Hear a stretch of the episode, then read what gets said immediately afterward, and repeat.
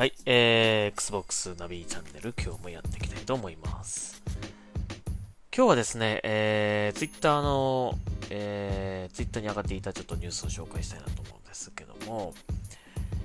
えー、これはゲームウォッチさんの記事ですね。えー、懐かしの名作がより美しく、Xbox シリーズ X 広報互換に HDR を自動的に付与する仕組みを導入へという記事でございます。えー、これ、何気にすごい情報だと思う。すごい情報っていうか、すごいあの機能だと思うんだけども、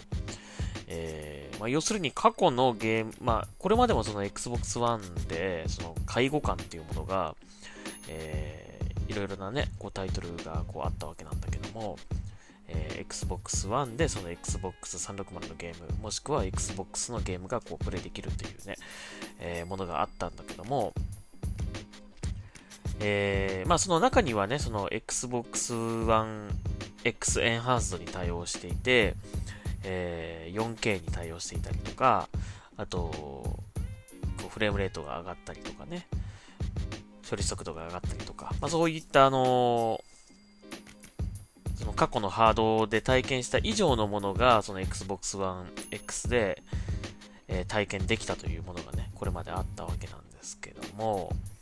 えーすごいです。すごいことだと思うんですよね、本当にね。その持ってるゲーム、そのままですからね、別に買い直すわけではなく、持っているゲームをそのままアップグレードして遊ぶことができたということなんですよね、今までね。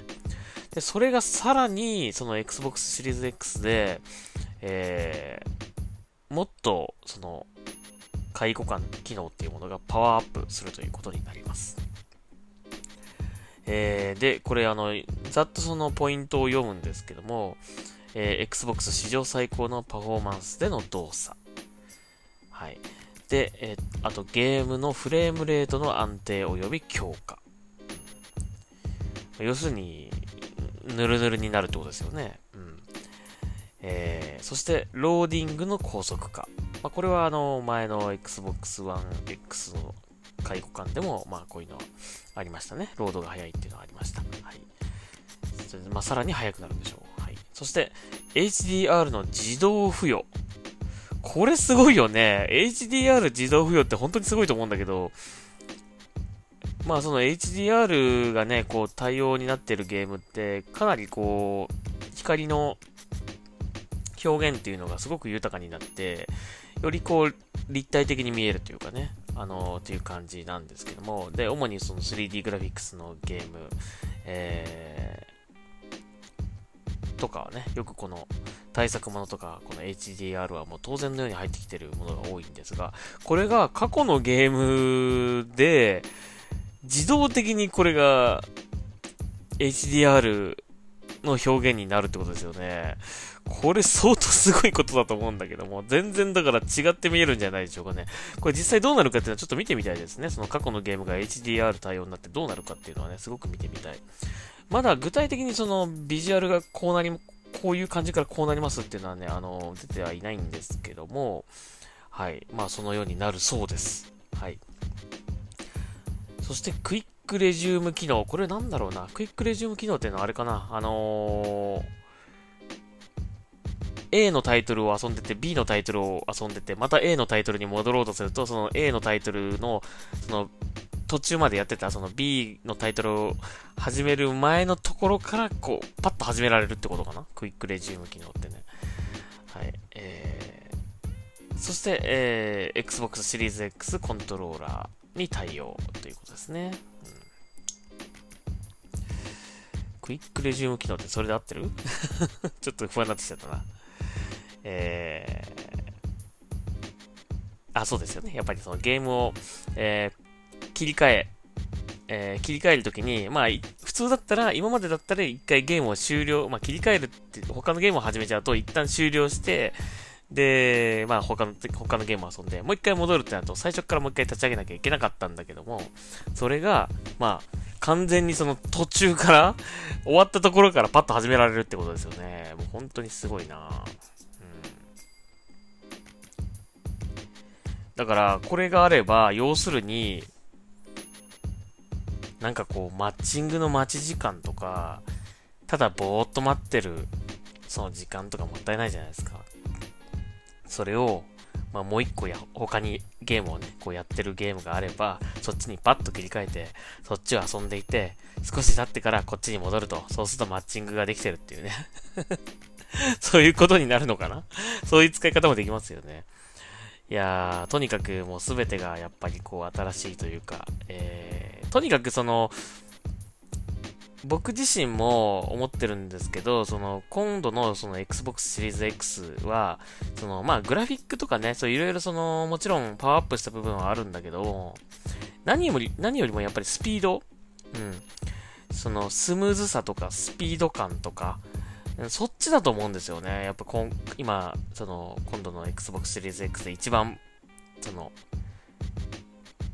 注目すべきところは。だからこれまで労働の時間とかこう待っていた、その時間、もう本当に無駄な時間っていうものを全部なくして、すべてゲームプレイにこう、つぎ込めるっていうかね、その時間をね。そういうことができるようになって、よりそのゲームを楽しむ時間が増えてくっていうね、えー、ことになるんじゃないかなと思うので、その辺のこう、スムーズさをすごくこう、僕はこの Xbox Series X ですごい期待しているところではあるんですよね。なので、まあまだその辺がね、どのくらいのスピード感なのかっていうのはちょっとまだ見えてこないので、見せてく、見せてもらえてないので、あの、そこが早く見たいなというところなんだけど、どれぐらい早いかっていうのがね。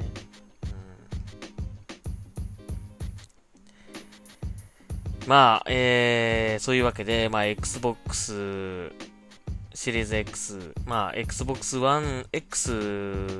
に続き、引き続きですね、まあ、Xbox というブランドはですね、えー、過去の、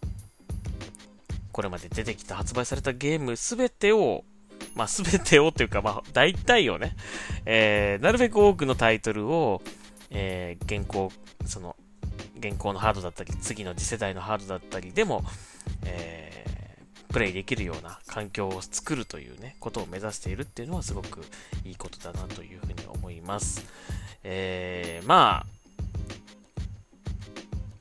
人によってはですね、あのー、まあ、ツイッターでも書いてる人見たんですけど、あのー、他のハードとかでね、その介護官機能がつくのかどうかみたいなことをね、こういう情報の中で、まあ、あのー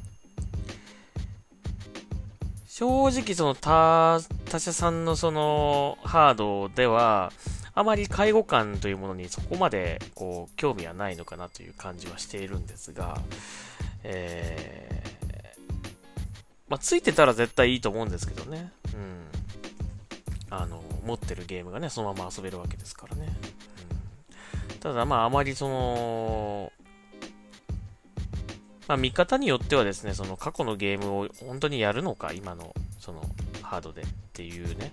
えー、見方もありますよね。うん。まあ、だからいらないと。えーえー、そういうふうにか、そういう考え方もまああるかもしれませんけども、うん、でもまあ、その、やっぱりね、ゲーム機って機械なんで、どんなにね、大事にして扱ってたとしても、やっぱりいつかは壊れると思うんですよね。うん。だから、前のそのゲーム機をもし持っていれば、その前のゲーム機で発売されたゲームっていうのを遊ぶことはできるんですけども、まあやっぱりね、ハードが壊れちゃうと遊べなくなっちゃうわけですからね、せっかくたくさんこう今まで買ってきた、お金を払って買ってきたゲームソフト、えー、それがもう遊ぶハードがなくなってしまったら全てゴミになってしまいますからね。そうさせないためにもやっぱり次世代ハードでも過去のゲームが遊べるっていうことは、それまでゲームファンとして今までお金をつぎ込んで買って遊んできたゲーム、それらをやっぱり今でもプレイできるっていう価値のあるものに、えー、していくっていうのはね、実際ハードでも遊べるという状況を作ればそれらはね今でも大事にできるっていうね、これからも大事にできるっていうことは、あの、ゲームが好きな人たちだったら、やっぱりそれはとても望むべきことだと思いますよね。うん、やっぱりゴミにしたくないよね。捨てたくないよね。今まで買ってきたゲームをね。もう、例えば、たとえもう遊ばない、遊ばないとしても、うん。やっぱりゲームファンってやっぱり、ね、そういった今まで遊んできたゲームのことも大事にしてるしね。うん。大事にするし、まあ、思い出として、記憶として残るとはいえね、やっぱりそのものがね、あのー、ゲームソフトそのものがやっぱり残ってた方が、残ってた方がというかね、あのー、まあその、ディスクそのものを持ってるでもいいし、まあデジタルで、えー、いつでもアクセスができる状態になってるでもいいし、とにかくその、何かがね、何かこうふと、あのー、あの頃遊んだあのゲームちょっとやってみたいと思った時にね、パッと遊べるっていうのは、やっぱり、こう、嬉しいことじゃないかなと思うので、僕はやっぱり介護官っていうのは必要かなというふうに思います。まあ、次世代のゲームが遊べりゃいいよっていう人もいるかもしれませんけどね。新しいものが遊べればいいっていう人もいるかもしれませんけど、うん、まあ僕はやっぱり、なんか今でもやっぱりね、あの、前のその昔買ったゲーム機のゲームソフトってなんか捨てれないんですよ。もうね、あの、遊ぶ遊べるハードはないんですけどね。ないし、もうサポートも終わっちゃってるので、あの、動く中古の本体を買うしかないという状況になっちゃってるんだけども、遊ぶならね。で、その実際そのディスクも読み込めるかどうかもちょっとわかんないですね。もうディスク自体ももしかしたら劣化して、あの、読み込めなくなっちゃってるっていう可能性もあるので、そうなると、二度とそのゲームできないと思うとね、なんか、やっぱり、どうなのって思うよね。うん。だから、まあデジタルで、こう、デジタルでね、こう、存在していれば、まあ、ネットからダウンロードして遊ぶこともできるし、まあ、あと、えー、そのね、次世代ハードとか、まあ、現行機でもいいんだけども、その過去のゲーム機が、ゲームソフトがね、あの、遊べるのであればね、うん、それはもう死ぬまでずっと、まあ、自分の、こう、ゲームに捧げてきた こうね、えー、なんだろうな、思い出だったりとかをね、あの、そのまま、いつでもね、こう、昔のアルバムを見るかのようにね、あのー、また、楽しむことができるっていうのはね、あの、いいことだと思いますからね。僕は本当に、あの、介護官、えー、絶対必要なゲーム機だなと思うし、あ、その機能だと思うし、まあ、Xbox に関しては、Xbox のブランドとしては、やっぱそういった過去のゲームも大事にしようとしている姿勢っていうのは僕はすごく、あの、Xbox を支持している理由の一つでもあります。はい。という、えー、ちょっと長くなってしまいましたが、えー、まあ、今回このの昔遊んだゲームっていうのがね、昔出たゲームっていうのが、この Xbox Series X の機能によって、より美しく、より早く読め、よりな、噛んじゃった。より滑らかに遊べるっていう、この、機能？うん。これはやっぱり、他とは違う、ね、えー、Xbox ならではの機能だと思うし、今持っているゲームがね、どんな風にこう、新しく、新しく、こう、美しくなって遊べるのかっていうのはすごく楽しみではあります。はい。未だにやっぱりね、Xbox 360のゲームとか Xbox のゲームとかってね、遊んで、遊びたく、遊びたいっていう人いますからね。まあ、ユーザーさんのそのツイートとか見てるとね。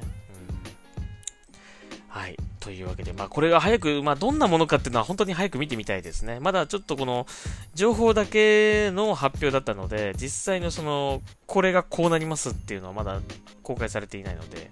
えー、それはちょっと続報を待ちたいなというふうに思います。はい。えー、今日はちょっとゲームウォッチさんからですね、この、Xbox Series X に関する新しいちょっと情報を紹介させていただきました。そして僕なりの、えー、それを見て感じたことを、ちょっとお話をさせていただきました。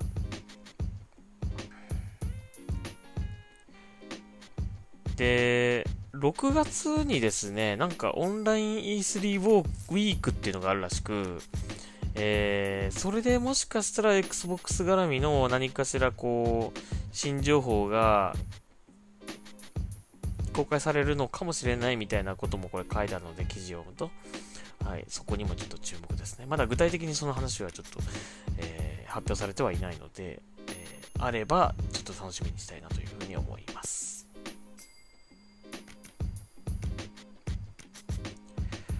はいえー、という感じでございました。え